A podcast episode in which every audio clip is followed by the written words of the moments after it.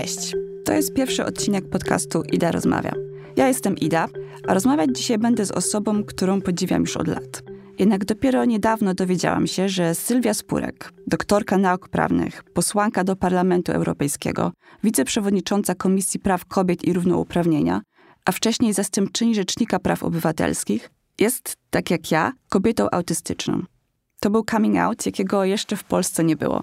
Czynna polityczka, rozpoznawalna i wpływowa osoba przyznała, więcej, powiedziała z dumą, że jest w spektrum autyzmu. Dzisiaj porozmawiamy m.in. o tym, jak to jest być autystyczną kobietą sukcesu, pracować w międzynarodowym środowisku i zmieniać świat. Czy cechy autystyczne sprzyjają byciu aktywistką? Czy działamy mimo, czy dzięki naszej autystyczności? Zastanowimy się też, czy osoby autystyczne mają jakąś szczególną skłonność do pomagania zwierzętom. Łączymy się dzisiaj zdalnie. Ja ze studia w Poznaniu, a doktor Spurek ze studia w Parlamencie Europejskim. Za umożliwienie nagrania tego odcinka dziękuję osobom, które wspierają mnie przez serwis Patronite, takim jak atypowa psycholog Kamila Jakubas, a także filmie Aspendence. Zapraszam do słuchania. To jeszcze raz dzień dobry. E, bardzo, bardzo się cieszę, że mogę Panią gościć w ramach tego nowego przedsięwzięcia, jakim jest Ida Rozmawia. I myślę, że nie mogłam sobie wymarzyć lepszej, bardziej stosownej gościni, bo zaledwie kilka miesięcy temu dokonała Pani autystycznego coming outu na łamach Wysokich Obcasów. E, czy to był dla Pani ważny moment? E, to było chyba takie podsumowanie sytuacji, e, która wynikała z jakichś moich przemyśleń, moich obserwacji, a potem diagnozy. I chyba nie nazwałabym tego takim coming outem, bo Coming out y, jako osobie, która zajmuje się prawami człowieka od bardzo wielu lat, w tym prawami e, osób nieheteronormatywnych, kojarzy mi się bardziej właśnie z coming outem osób z grupy LGBT. Czasami jest to bardzo trudne dla nich doświadczenie, y, żeby powiedzieć rodzinie, znajomym w pracy, że, że są y, osobami nieheteronormatywnymi. Dla mnie to w ogóle nie było trudne, dlatego że autyzm czy spektrum autyzmu w ogóle nie kojarzy mi się z czymś kontrowersyjnym, e, budzącym e, jakieś wątpliwości, ale wiem, że tak to może być postrzegane, dlatego uznałam, że może warto powiedzieć, że ja, Sylwia Spurek, posłanka do Parlamentu Europejskiego, e, jestem kobietą w spektrum autyzmu. Czy po tym wywiadzie spotkała się Pani z jakimiś reakcjami pozytywnymi lub negatywnymi na to, co Pani powiedziała? Dostałam bardzo duże wsparcie od Fundacji Dziewczyny w Spektrum, która robi świetną robotę, jeżeli chodzi o podnoszenie świadomości na temat e, spektrum autyzmu i kobiet w spektrum autyzmu, bo, bo jest to jednak e, rzecz e, nadal mało dyskutowana. Napisały, że jestem jedną z nich, napisały, że, że mają swoją reprezentantkę w Parlamencie Europejskim i było to dla mnie niesamowicie miłe. Natomiast e, jakichś złych reakcji nie pamiętam, może ich po prostu nie widziałam. Chociaż, e, no właśnie, tu wracamy do tych stereotypów. Słyszałam, jak jeden e, ze znajomych znajomych mówił, że Spurek nie może być w spektrum autyzmu, bo przecież autyzm to jest taki chłopiec, który kiwa się przed telewizorem. E, no właśnie, no i chyba z takimi stereotypami e, musimy walczyć, bo spektrum autyzmu jest bardzo szerokie, no i nie dotyczy tylko chłopców. Zgadza się. E, no i w związku między innymi z tymi stereotypami, nasza sytuacja jest w tym podobna, że obie byłyśmy zdiagnozowane dopiero jako dorosłe i podobna jest sytuacja bardzo wielu kobiet, które w wieku dorosłym się dowiadują, że są autystyczne lub może nie dowiedzą się tego nigdy. Kiedy pani zaczęła podejrzewać, że może być pani w spektrum autyzmu? E, bardzo późno. E, bardzo późno i to się wiązało z pandemią, e, z COVID-19, kiedy całe nasze życie zawodowe, wszystkie nasze aktywności przeniosły się właściwie w taką sferę zdalną. Zakończyliśmy na ten czas e, spotkania fizyczne, e, spotkania mniej formalne, robocze, kuluarowe rozmowy. No i wtedy bardzo zaskakująco, ale poczułam ulgę. COVID-19 to oczywiście sytuacja, w której e, ludzie chorowali, umierali, martwiliśmy się o swoich bliskich, o rodzinę, o przyjaciół, przyjaciółki. Ale jednocześnie ja zauważyłam, że dużo lepiej się czuję. Dużo lepiej się czuję, kiedy nie muszę chodzić na jakieś spotkania, koktajle, przyjęcia, prowadzić, nie muszę prowadzić tak zwanych small talków. No i zaczęłam czytać. Zaczęłam czytać o autyzmie. Y, dużą inspiracją i takim ciekawym tekstem był dla mnie wywiad w Wysokich Obcasach y, właśnie z Joanną Erbel która powiedziała, że jest kobietą spektrum autyzmu, powiedziała, e, co się z tym wiąże w jej przypadku i okazało się, że wiele e, naszych doświadczeń się pokrywa. I kiedy zaczęłam czytać o spektrum autyzmu, kiedy zaczęłam czytać też o kobietach w spektrum autyzmu, okazało się, że ja też jestem kobietą w spektrum autyzmu. E, oczywiście to później zostało skwitowane taką diagnozą e, lekarską, natomiast ja e, po e, przeczytaniu wielu artykułów, książek e, już wiedziałam, że to jest także moje doświadczenie e, i że wiele sytuacji, wiele moich doświadczeń, wiele przeżyć było związanych z tym, że jestem w spektrum autyzmu, że inaczej e, odbieram różne sytuacje, e, że inaczej się zachowuję, że inaczej odczuwam, że mam po prostu e, trochę inne oprogramowanie niż większość ludzi. Ja bardzo lubię to, że często kobiety diagnozują się, szukają tej diagnozy, potem jak usłyszą od innych kobiet, że są autystyczne. I w ten sposób właśnie ten jeden, czy to nazwiemy to coming outem, czy po prostu no, takie powiedzenie o sobie, że jest się osobą autystyczną, tak żeby inni to usłyszeli, to pociąga za sobą te kolejne osoby, które zaczynają się nad tym zastanawiać. E, I w ten sposób wiele z nas właśnie dochodzi do, do tego wniosku e, i do tej diagnozy. I mówi pani, że raczej nie spotkała się pani osobiście z jakimiś negatywnymi reakcjami, więc przypuszczam, że chyba było warto powiedzieć o tym publicznie, prawda? Ja myślę, że jeżeli, tak jak pani mówi, jakakolwiek dziewczyna czy kobieta po tym, jak przeczytała, że e, Spurek jest kobietą w spektrum autyzmu, zaczęła też poszukiwać e, jakichś swoich doświadczeń e, i swojej diagnozy, to oczywiście było warto. Bo myślę, że ta diagnoza to nie musi być oczywiście diagnoza lekarska, to może być po prostu też takie sprawdzenie, przetestowanie się własne, ustalenie pewnych punktów stycznych z tym spektrum autyzmu jest bardzo ważna dla całego naszego życia, bo e, jeżeli na przykład bardzo przeszkadza nam hałas, właśnie ze względu na spektrum autyzmu, e, mamy trudność z przebywaniem e, w dużej, z dużą liczbą ludzi, to powinniśmy też tak kształtować naszą ścieżkę i edukacyjną, i zawodową, żeby poszukiwać e, takiego rozwoju i takich zawodów, e, które nie będą związane e, z takimi sytuacjami. Czyli ja nie wiedziałam, idąc na studia, wybierając swoją ścieżkę zawodową, że jestem w spektrum autyzmu, ale przecież mogłam na przykład mieć ambicje zostania nauczycielką czy nauczycielką przedszkolną co byłoby y, no, sprzeczne po prostu z moją naturą, z tym, jak odczuwam bodźce, z tym, jak e, odczuwam różne sytuacje.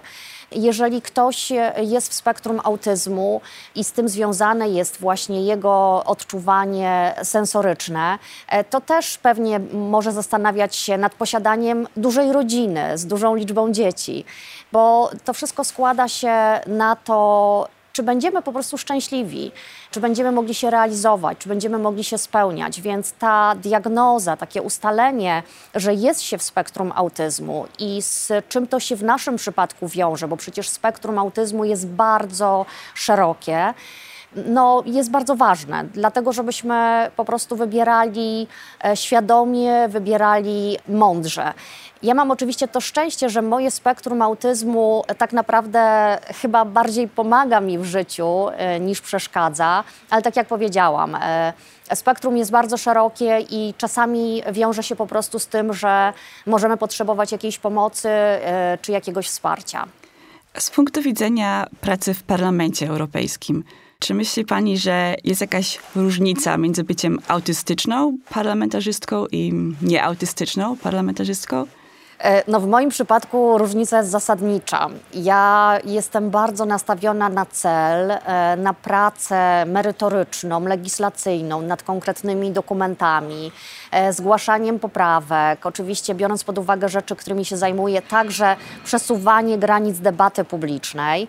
I to powoduje, że ja po prostu merytorycznie pracuję. Nie lubię spotkań kuluarowych, nie lubię y, nieformalnych networkingowych wydarzeń, gdzie podstawą w ogóle takiego wydarzenia są rozmowy trochę o niczym, więc to na pewno przeszkadza w pracy parlamentarnej, bo tego jest bardzo dużo. Takich wydarzeń jest bardzo dużo. Posłowie się spotykają, kolegują, koleżankują, e, wychodzą na kolacje, wymieniają jakieś uprzejmości na korytarzach. Ja tego nie robię, bo dla mnie e, to nie ma jakiejś specjalnej wartości. Ja wiem, że jestem skupiona na pracy merytorycznej, legislacyjnej, współpracuję wtedy absolutnie doskonale ze wszystkimi osobami, które uczestniczą e, w pracach nad danym dokumentem bo jestem skupiona na celu. Natomiast e, trudno mi po prostu w takich sytuacjach rozmawiać e, nie o dokumencie, nie o tym, co mamy do, do zrobienia, e, nie o tym naszym wspólnym celu, tylko, no, tylko na przykład o pogodzie albo o tym, gdzie byliśmy na wakacjach. I to na pewno przeszkadza, bo praca w polityce, ta polityka partyjna w bardzo dużym stopniu opiera się na takich nieformalnych spotkaniach, trochę na, na żaden temat. E, I to jest dla mnie trudne, ale myślę, że jeżeli ktoś mnie tylko ma szansę poznać, jeżeli ktoś ze mną zaczyna pracować właśnie już merytorycznie, to pracuje nam się bardzo dobrze. To brzmi super. Myślę, że to jest e, takie spojrzenie na autyzm, którego większość ludzi się nie spodziewa, właśnie dlatego, że kojarzą to raczej z deficytami, z jakimiś trudnościami, które oczywiście mamy jako, że jesteśmy mniejszością, ale te mocne strony ja też bardzo dostrzegam i też uważam, że dużo zawdzięczam właśnie temu, że e, jestem osobą autystyczną i że właśnie tak działa mój umysł. I też jedną z takich rzeczy jest właśnie mm, zaangażowanie w aktywizm i zwłaszcza takim aspektem też, e, który nas łączy, jest działanie na rzecz zwierząt. Pani od lat e, aktywnie działa na rzecz zwierząt hodowlanych. E, ostatnio e, wydała pani książkę Smród, krew i łzy. I ja też widzę, że wśród osób autystycznych jest wiele osób, dla których właśnie zwierzęta pozaludzkie są jakoś szczególnie ważne. Te kontakty z naszymi psami i kotami znaczą szczególnie dużo jakby nie mam żadnych takich dowodów na potwierdzenie tego, ale wydaje mi się, że też szczególnie dużo osób e, wśród osób autystycznych jest e, wegankami, wegetariankami. Czy myśli Pani, że może być tu jakiś związek też między byciem osobą autystyczną, a byciem aktywistką działającą dla zwierząt? E, szczerze mówiąc, nie potrafię powiedzieć, czy w moim przypadku fakt, że e, od lat działam, najpierw w zakresie praw e, człowieka, potem dodatkowo w zakresie praw zwierząt, jest związane z autyzmem. Na pewno od zawsze chciałam zmieniać świat, to, co brzmi pompatycznie. Zawsze bardzo dużo czytałam. Zawsze wolałam książki od ludzi, od spotkań z ludźmi. I to było też dla mnie bardzo rozwijające. Poznawać różne perspektywy, bardzo dużo uczyć się z tych książek. Zawsze lubiłam reportaże, literaturę faktu, mniej beletrystykę.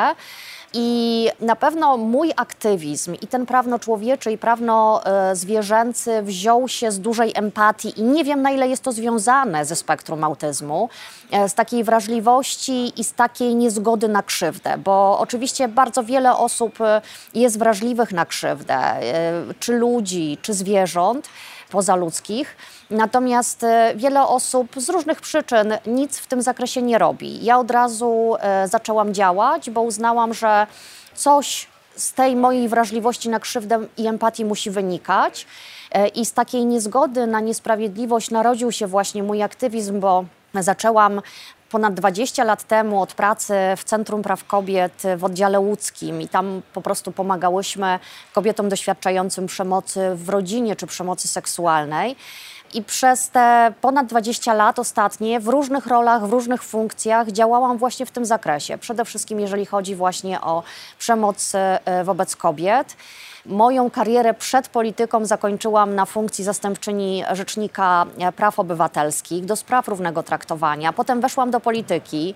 Wtedy jeszcze nie wiedziałam, że jestem w spektrum autyzmu, no ale zgodziłam się na to, żeby trochę grać e, w tę grę po to, żeby być bardziej słyszalna. I to, że y, jestem w polityce, naprawdę widzę, że powoduje, że dostałam do ręki potężny mikrofon i mogę bardzo głośno, dużo głośniej niż jako aktywistka, prawniczka w organizacjach pozarządowych urzędniczka, akademiczka, nawet zastępczyni Rzecznika Praw Obywatelskich mówić od niesprawiedliwości i niesprawiedliwości związanej z naruszaniem praw człowieka, kobiet, y, osób LGBT, y, osób starszych z niepełnosprawnościami i zwierząt. I z tej niezgody na krzywdę y, wziął się też ten mój aktywizm dotyczący praw zwierząt, szczególnie tak zwanych hodowlanych, bo bardzo wiele osób działa na rzecz tych tak zwanych towarzyszących, domowych, psów, kotów, przeciwdziała ich przemocy, bezdomności i krzywdzie. Natomiast w polityce jestem jedną naprawdę z nielicznych osób, które E, pokazują tę niezgodę na niesprawiedliwość właśnie w odniesieniu do e, praw zwierząt, tak zwanych e, hodowlanych.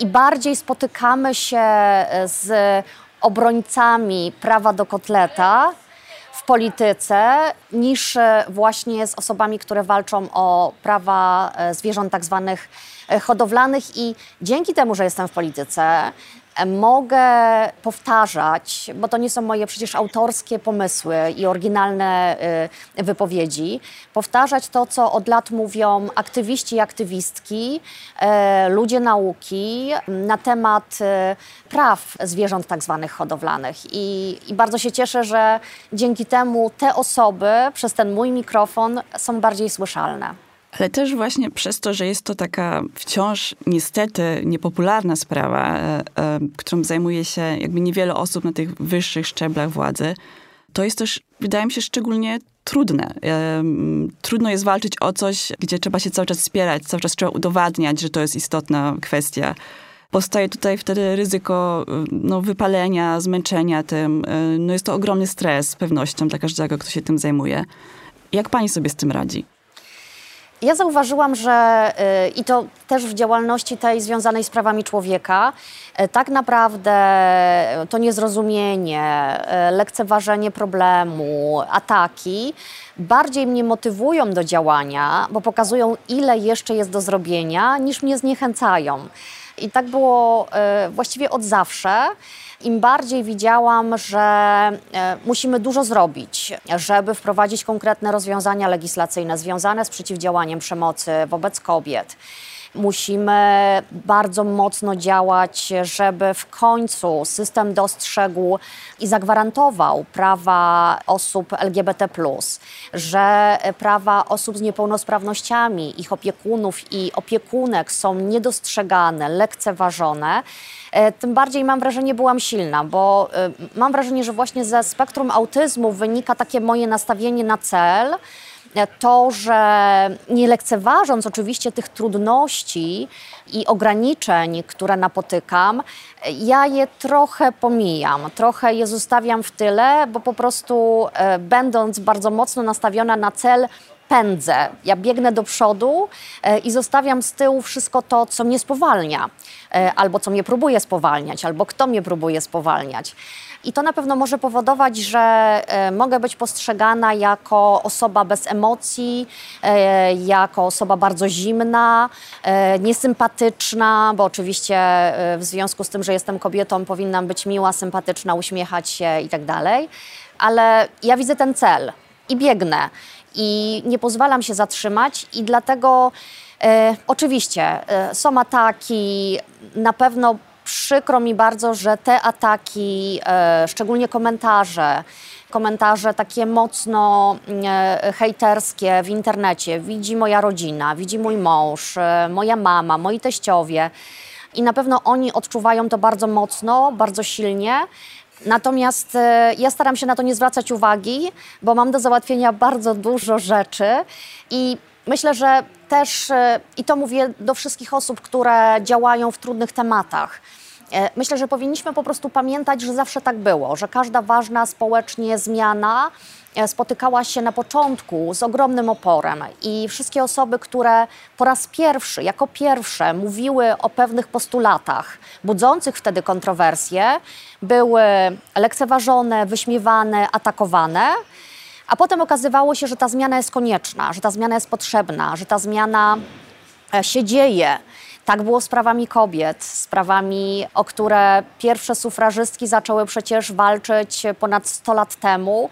Wtedy były atakowane, wyśmiewane, e, traktowane jako szalone, czasami wręcz e, torturowane ale wygrały. E, kobiety na całym świecie mają teraz prawa wyborcze, wywalczone właśnie dzięki temu, że te pierwsze kobiety nie dały się spowolnić, nie dały się zatrzymać. E, I myślę, że po prostu powinniśmy pamiętać, że taki jest cykl wszystkich zmian, taki jest cykl tych doświadczeń, taki jest cykl odbierania tych postulatów przez większość społeczeństwa. A potem te zmiany się dzieją i nikt już z nimi nie dyskutuje, albo dyskutuje z nimi e, garstka tych, którzy chcieliby powrotu do przeszłości.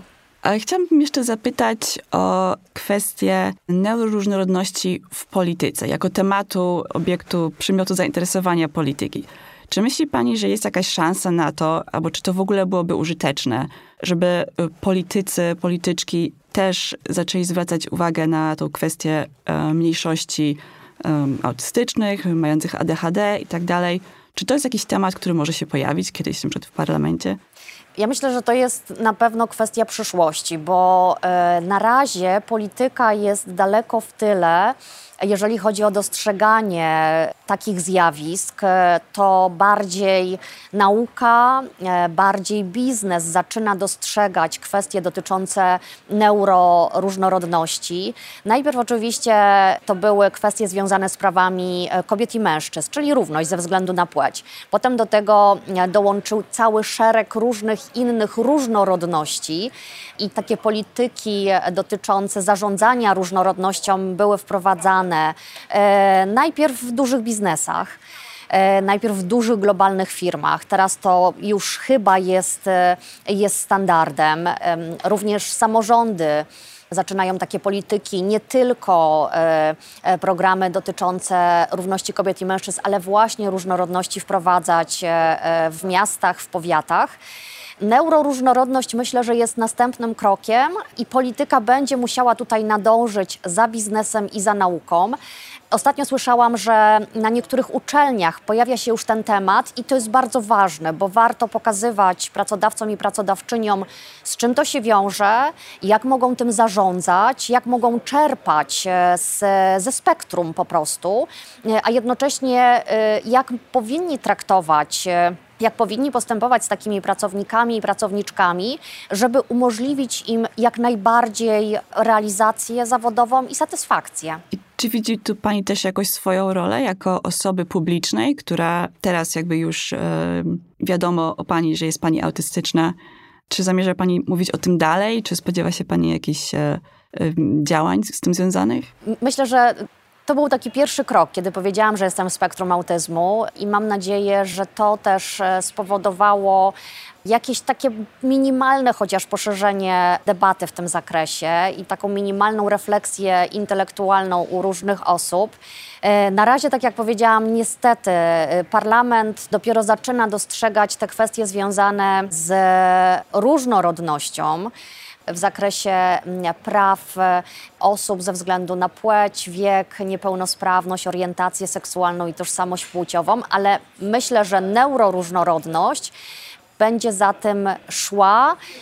Chyba raczej nie w tej kadencji, bo, bo kończymy ją już za e, rok e, i kilka miesięcy, ale być może kolejna kadencja zacznie już dostrzegać, że poza różnorodnością i poza kwestiami dotyczącymi równości kobiet i mężczyzn jest też neuroróżnorodność. A czy jest coś, co chciały Pani przekazać e, pracodawcom, takim jak Parlament Europejski, ale też po prostu firmy, korporacje, czy jest coś, co te organizacje powinny wiedzieć o osobach autystycznych, o neuroróżnorodności? Znaczy, ja bym powiedziała tak: nie lękajcie się, to po pierwsze.